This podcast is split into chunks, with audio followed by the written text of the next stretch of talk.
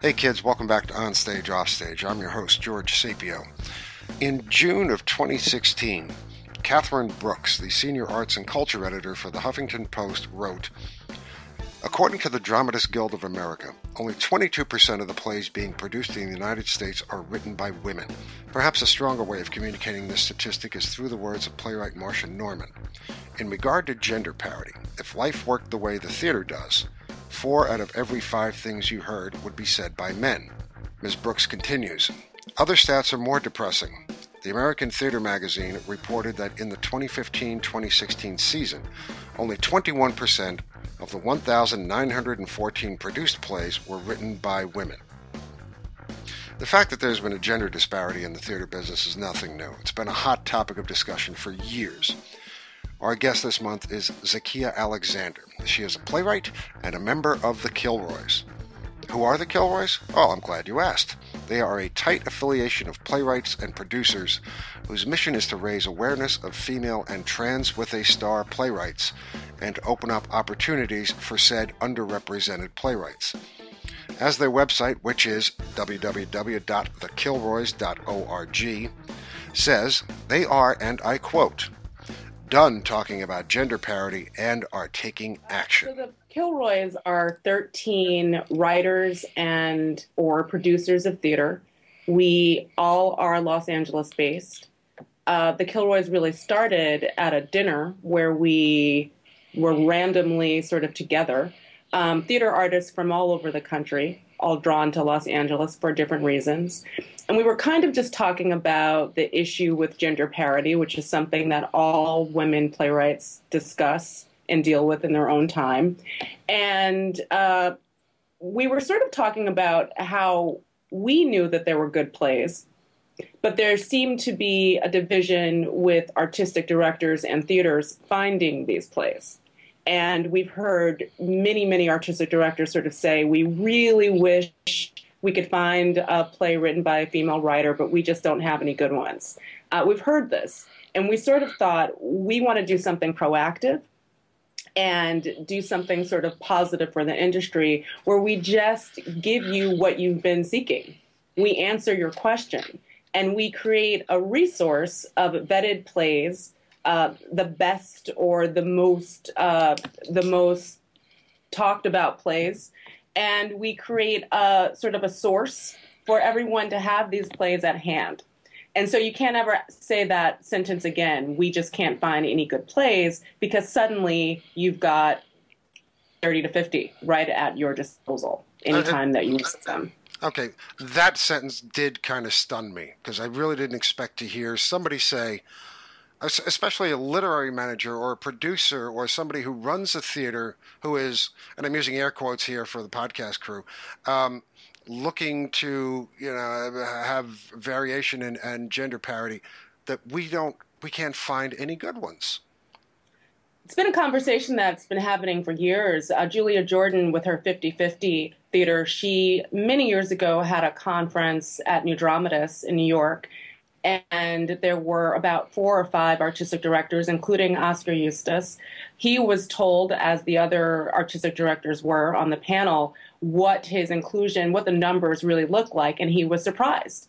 He didn't realize he hadn't produced as many women as he had men. He just didn't occur to him.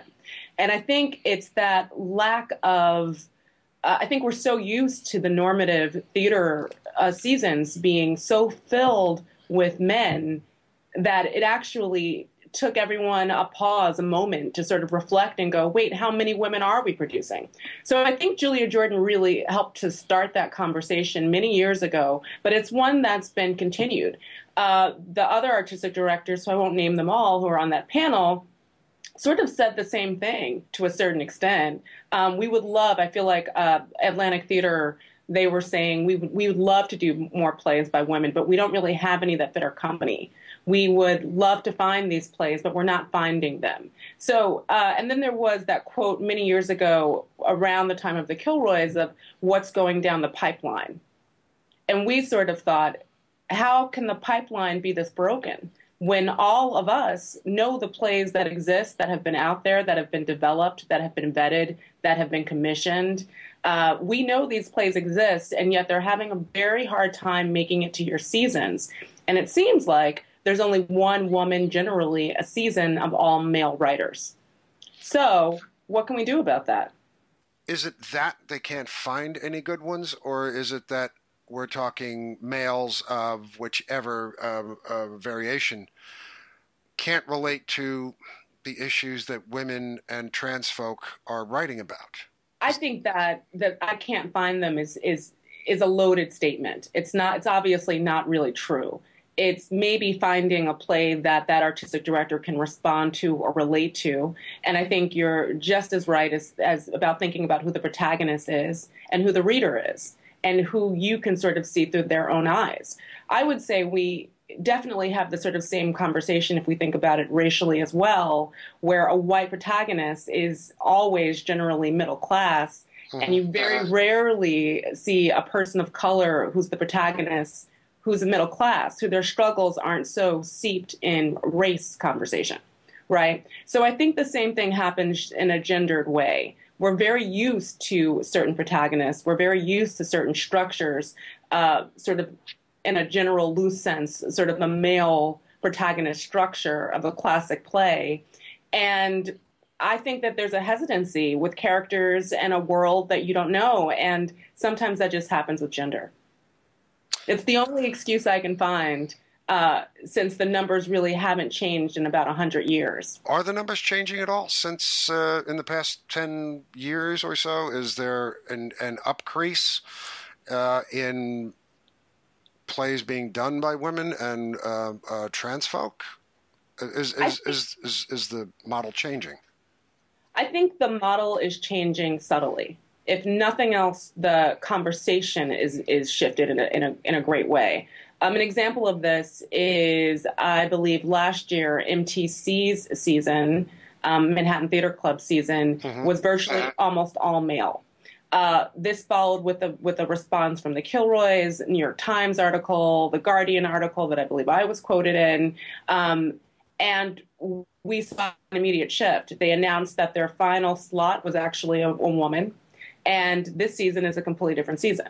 Uh, not only more diverse, but also more women writers. So I think what's beginning to happen to a certain extent is when the numbers aren't changing on their own, theaters are now being called out on uh, their gender choice and what this sort of means for the community. However, I would say I don't think things have changed in a great uh, way since the Kilroys have been along. Not yet. It's only been a few years for us. And the last 10 years, you can see that the numbers are beginning to shift slightly by percentage wise, but they're not anywhere near what our goal is, which is sort of a 50 50 theater season.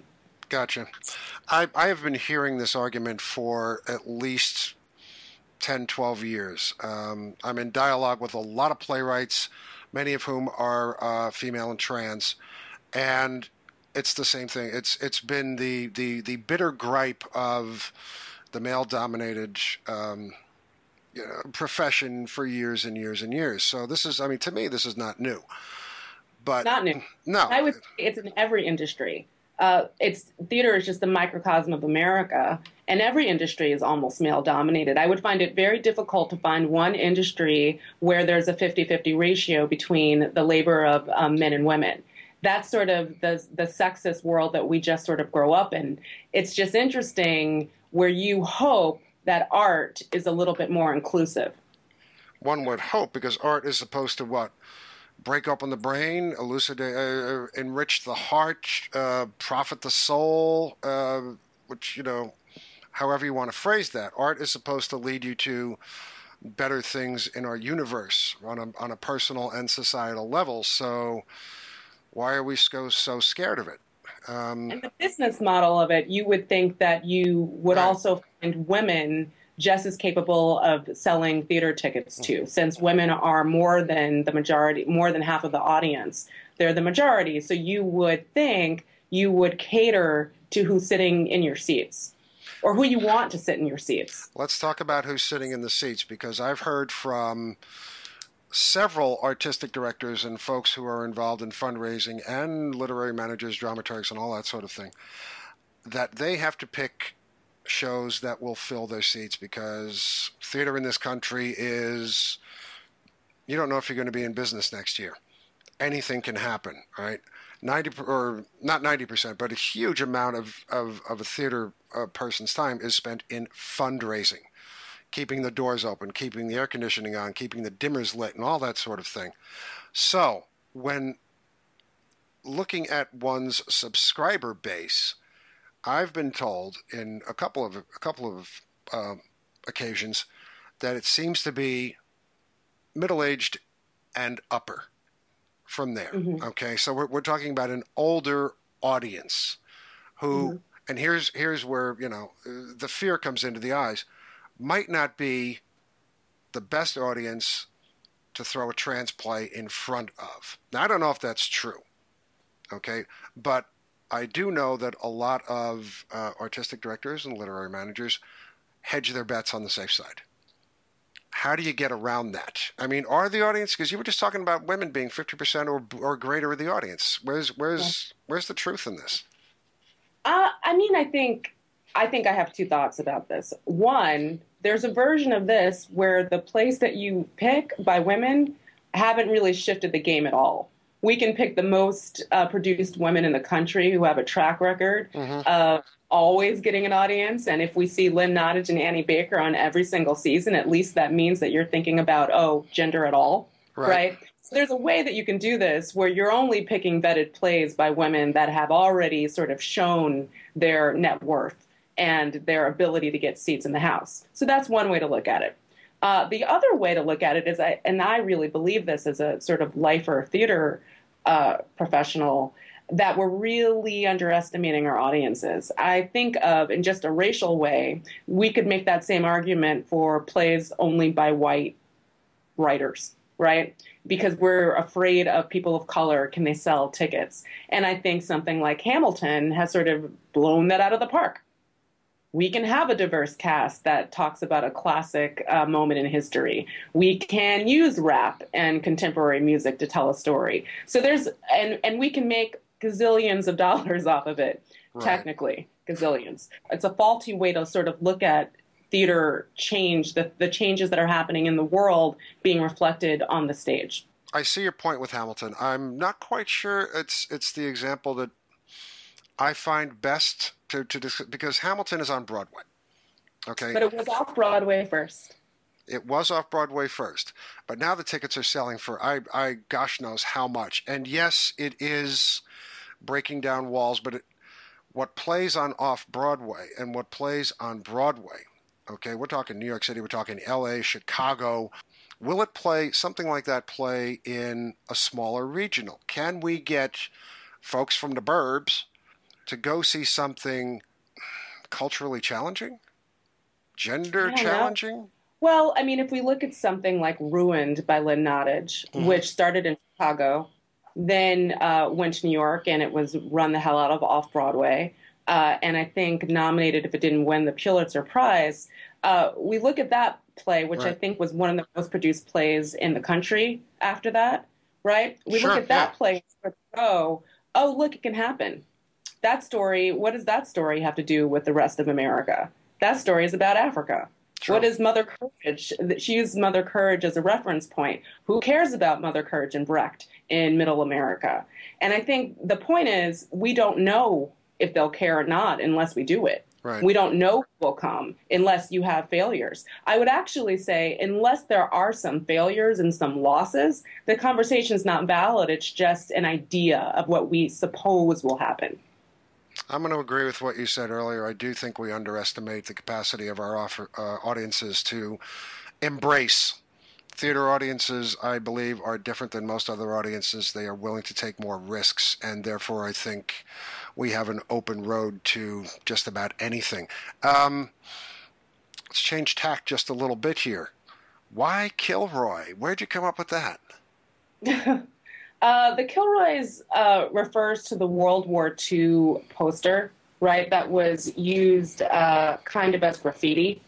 The Kilroys, mm-hmm. and we sort of thought we're not uh, we're not in like a brick and mortar institution, We're not trying to be that. We kind of refer to ourselves jokingly as a gang, and we kind of mean it like that.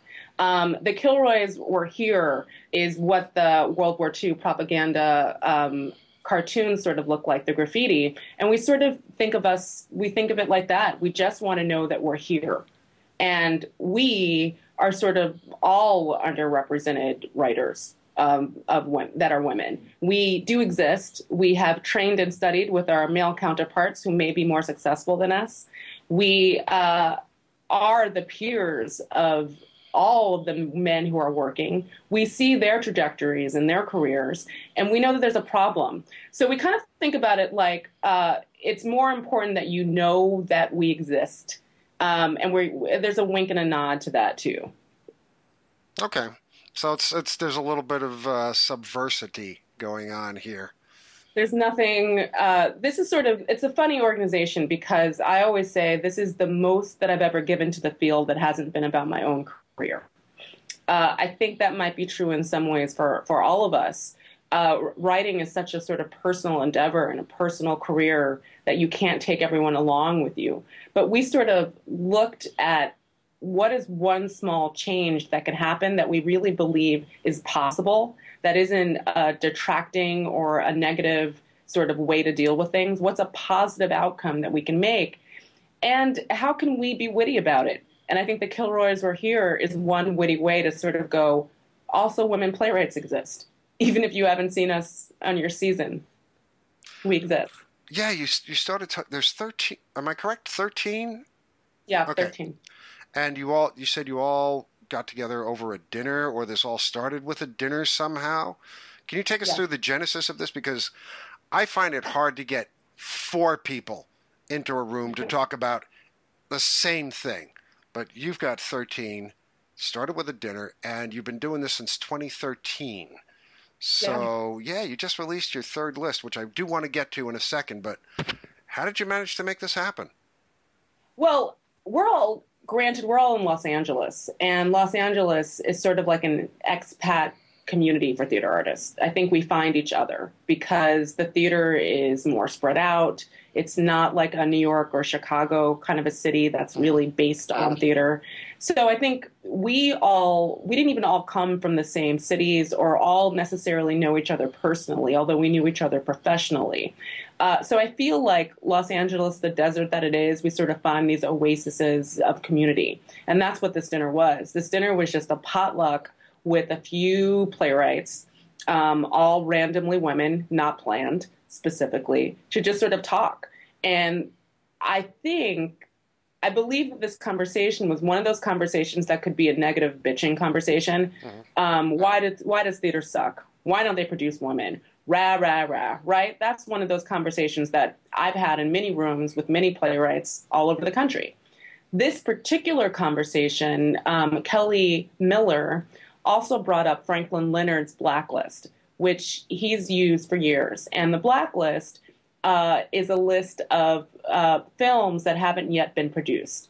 The best films that producers and other industry types sort of select and vote on. And over the years, the blacklist has become really an industry standard. And at this point, you can look at the play, the uh, films that are on the blacklist and sort of look at their production history, look at what's nominated for an Academy Award down the line. And we sort of thought we can take that model and use it, and use it uh, in a theater sense, and use it not just to say these are the best plays, which we never say, but the, the most selected plays, the plays that other theater industry people who have had to see at least 20 plays over the year to even vote and to nominate any writers on the Kilroy's list. Right. Uh, we would use that sort of same model. And by using that model, we would also sort of um, flip the script a little bit and sort of go, these are vetted plays. This isn't a play that was just fresh baked that nobody heard. This is a play that at least five industry professionals have sort of selected and said, we think this is worth it we want to see this play get the support that we think it deserves. And so we really, I think it really came from, oh, wait, we can do change on our own. We don't actually have to wait for anybody. We won't even, the very first list that we dropped we actually uh, we we didn't mention it at all. It was a secret group. Was that a revelation to, to, to say to yourselves, we don't have to wait for anybody else? We don't have to ask. I mean, we can just do this and go ahead and start making an impact? I think uh, the vastness of it was a very big surprise. Um, we thought we were doing something cool. We thought we were doing something we really believed in, but we had no idea what the effects would be, if anyone would hear us, or if anyone would actually care. I think we realized that we had something on our hands when the New York Times agreed to launch it with us. That was sort of the first, oh, we're doing it on our own. And the very first year, we did everything on our own. The 13 of us uh, sent every single email, uh, contacted every single person. Sheila Callaghan created the website. We did everything on our own, and we paid for it ourselves. And I think we spent about 200 bucks altogether. So I think if nothing else, the Kilroys is a model that we are in a new time and that change can happen with artists working independently and artists who might be disenfranchised in some way or another together collectively can actually sort of shift the paradigm to a certain extent. That power is actually in our hands and i think none of us have really thought about it. I always thought if i wanted to do something important if i really wanted to change the game i'd have to start a theater company. And i don't want to start a theater company. I want to be a writer. And this organization allowed us to sort of still be writers, not have this be our entire career, the Kilroys, but just an aspect of it, just an aspect of the change we want to see and be in this world. Are you all playwrights? No. Uh, most of us are playwrights slash television writers, and uh, about three of us are theater producers or former lit managers for theaters. Gotcha how do you manage to find your list? I mean, the the surveying must take hundreds of hours. Well, we have it down to a little bit of a science. Our very first list and our second list, we spent a lot of time uh, seeking uh, possible nominators. So we sent out lists, really the most diverse asks that we could for theater professionals, and we actually looked at a map so that we didn't just hit the big theater cities. Mm-hmm. We didn't just hit uh-huh. New York and Chicago. Uh, but we wanted to actually kind of hit as much of America as we possibly could. So we cold emailed people. And we also asked some people that we know, um, some people running theater organizations, can you list uh, some of the very uh, important theater makers or theater producers in this country that really are seeing stuff that maybe everyone's not seeing.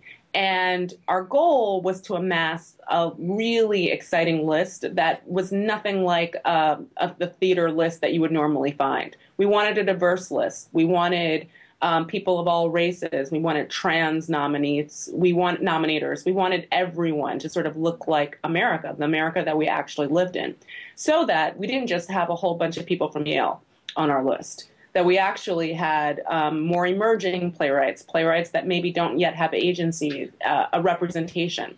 We uh, so we spent a lot of time doing this, and then we also opened up our website. On our website, you can self-nominate yourself. If you would like to be a nominator and you have seen at least 20 plays, you are also open and free to nominate plays yourself. So we wanted to make this as open as possible and as democratic as possible and that we weren't just seeking the fancy people who would nominate plays, but we would see the people who have more experience with community theater, or the people who don't produce but are lit managers, or the people who are actors and have acted in a million plays or been in a million readings and have a sense of what's exciting work that they would like to see.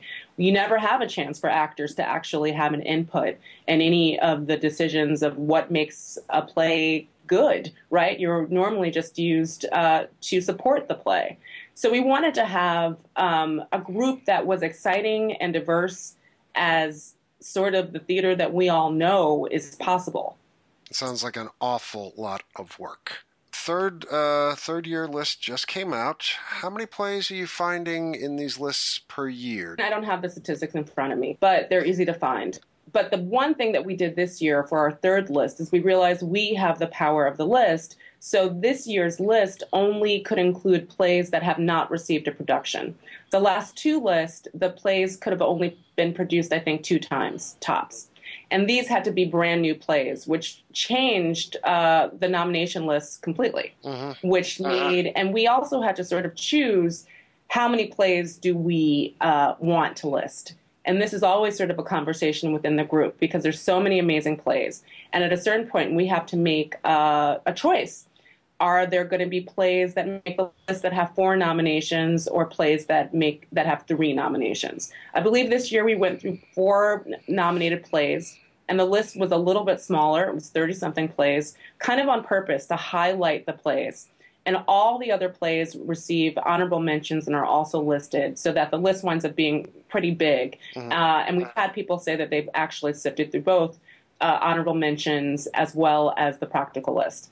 And weirdly, what's what's been sort of affirming is how excited everyone is to be a part of it in any capacity, whether it's honorable mention or the list. There's some value in it. There's some value in being seen, uh, having people nominate your work is extremely validating. The weirdest thing that happened, I think, for our very first list is we had both emerging playwrights who were super psyched, and we called Paula Vogel, who was equally as excited, which was shocking because she's Paula Vogel. Uh, yeah. Why does she, right?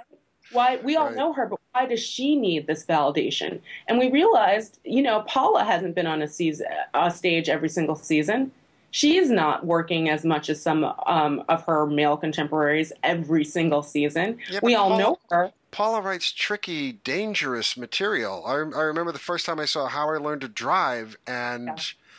I literally came walking out of the theater practically spitting in anger because I had just been sucker punched right between the eyes. And that's yeah. not something you can do to audiences over and over and over. So uh, yes, she is Paula Vogel, and yes, you know uh, she is. Rap. She's been to the end and back, but seriously, you know. I just mean, I mean, even you saying that, can you do it with Adam Rapp, who's on? C- can you do it with Annie Baker? Can you? Uh, can you, you, Tennessee Williams is the same. Do you know what I mean? Mm-hmm. These are the motions that we really want, and we're only sort of seeing them uh, in male playwrights. I always say, when's the last time you saw someone be as dark and fucked up as Adam Rapp? That's a woman. When's the last time you saw some woman who could do some of the same tricks that male writers do? Why isn't Lucy Thurber on every single season? She's doing the same kind of work. Uh, why are only certain women making it through? And even the women that we know are really good, why don't we see them every single season? But we might see Sam Hunter many, many times. Sure, Everybody's sure. good, but what are these choices that we're making, and what are they actually doing to the work in general? What are they doing to the history of this work? Adrienne Kennedy is one example. She was nominated for the list, and she actually said she wouldn't be on a list because she is not for any sorts of lists. But in conversation with her, uh, who is the most one of the most revered and studied playwrights that we all sort of know, and she says she's actually taught more than she's produced. And who are her contemporaries? It's Edward Albee. Now, granted, her plays are crazy and they're tough and they're difficult and they involve some focus, right? But so do some of Edward Albee's plays. Absolutely. He's, sure. He's yeah. a direct story of hers. And, you know, what are these choices that we make and what's being left behind for the younger theater students to study? What's the longevity if it's um, white men are the ones that sort of are making our idea of theater? What's left behind for us to sort of study and change and grow as artists? Problematic. Good question. Good question. On your website you have trans asterisk. Yeah. Can you explicate that just a tad please? Yes. Uh, in our sort of striving to be on top of language and sort of what it means right now, trans with a star is the correct way to write that term. Okay. It just is. Um, it's sort of the way cisgender isn't really is just becoming part of all of our sort of language repertoire. Mm-hmm. That's the trans. That's the trans term. So we're actually just trying to be up to date and uh, inclusive of the communities that uh, we are speaking to. So you're doing wonderful things for the cake industry, I hear. Correct? uh, yeah, the cake drop.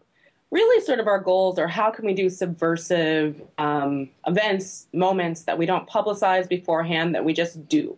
we kind of thought we were really over people talking about stuff, right? It feels like right now the trend is if there's a there's a problem in theater, then maybe we should have a roundtable conversation, which may not affect any change at all. But let's just have a town hall meeting and discuss the issues that have been happening for the last 50 years, right? That mm-hmm. seems to be what uh-huh. happens regularly we wanted to do something completely opposite and we thought we should celebrate the some of the theaters who we think are doing really good work and are reaching gender parity are reaching a 50-50 or more um, inclusiveness on their stages and so we selected uh, about a dozen uh, theaters all over the country who have been doing that work or have a history of doing that work and we surprised them with a cake and what was fun about our cake drop, as we called it, is we surprised them with a cake generally with one of the female playwrights that they had produced to surprise them on a, in a double way.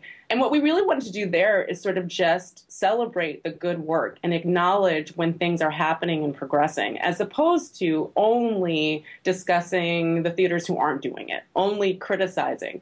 We actually kind of want to be a positive model uh, and looking at that as very much a more proactive way than a sort of a negative, critical way of thinking only. Sure, uh, it's it's much less threatening, much warmer, and there's nothing like making friends, right? there's nothing like cake unless you're gluten intolerant, like me. Well, that's but there's also yeah, true. Last thing uh, I want to get into, and and it's it's a shameless plug for you guys, but uh, you have a book of monologues, right? Do do uh, yes, it's been just produced in the last couple of months, and it is uh, monologues from, I believe, our first two years. So we're hoping to do another one too. We wanted to give students and other artists a chance to sort of see uh, all of these monologues in print, as many as we could possibly do, and sort of have it be tangible and not just a list on your computer, but a tangible book. I love tangible books. Yeah. Um, last thing, and then I'll let you go. Uh, my audience is going to have uh, female playwrights and trans with a star playwrights. Yeah. What do you want to say to them? What's your advice? Uh, I think my advice is keep writing. What I think about, I was thinking about this with Edward Albee's passing. The one thing that we have as writers is the future. We have history. So I often think I'm not actually writing for today. I'm not writing to just be produced in my lifetime. I'm really writing for the future. I'm writing for that person in a hundred years who's looking for a sense of what the world was like, what these people like me felt like or saw, or the questions that we had. And that's why you should be writing. You can't write for success. You can't write uh, for monetary gains you can only write because you have a story to tell and you think it's necessary. Uh, if not, we don't really need any more plays. We could all stop writing right now and there'd be too many plays to produce for the end of time. You are writing because you have something to say, you're the best person to say it, and you're not going to stop until you're heard one way or the other. So you're writing for yourself. Let all the other white noise go away and focus on the play. That is brilliant and wonderful advice. Thank you. Um, Zakiyyah Alexander, it has been a thrill talking with you and finding out more about the Kilroys. Uh, I know you'll have many more years of uh, operation and awards and cakes and all that sort of good thing.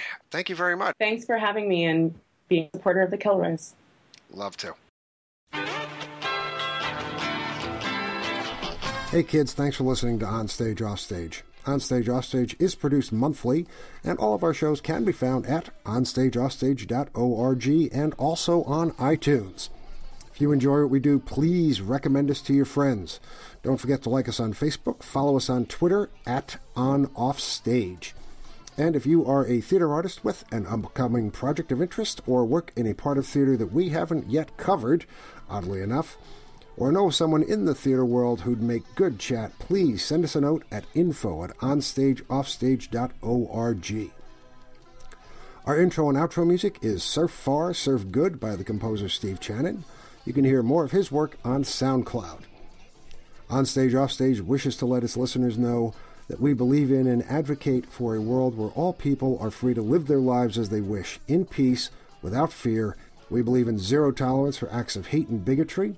We believe in universal respect, diversity, and equality in all areas of life for all people, no matter what their nationality, race, religion, age, sexual status, or gender orientation. On Stage Offstage will never promote or endorse those who seek to diminish others because of who they are. I'm George Sapio. Thank you once again, and happy theatering to all of you.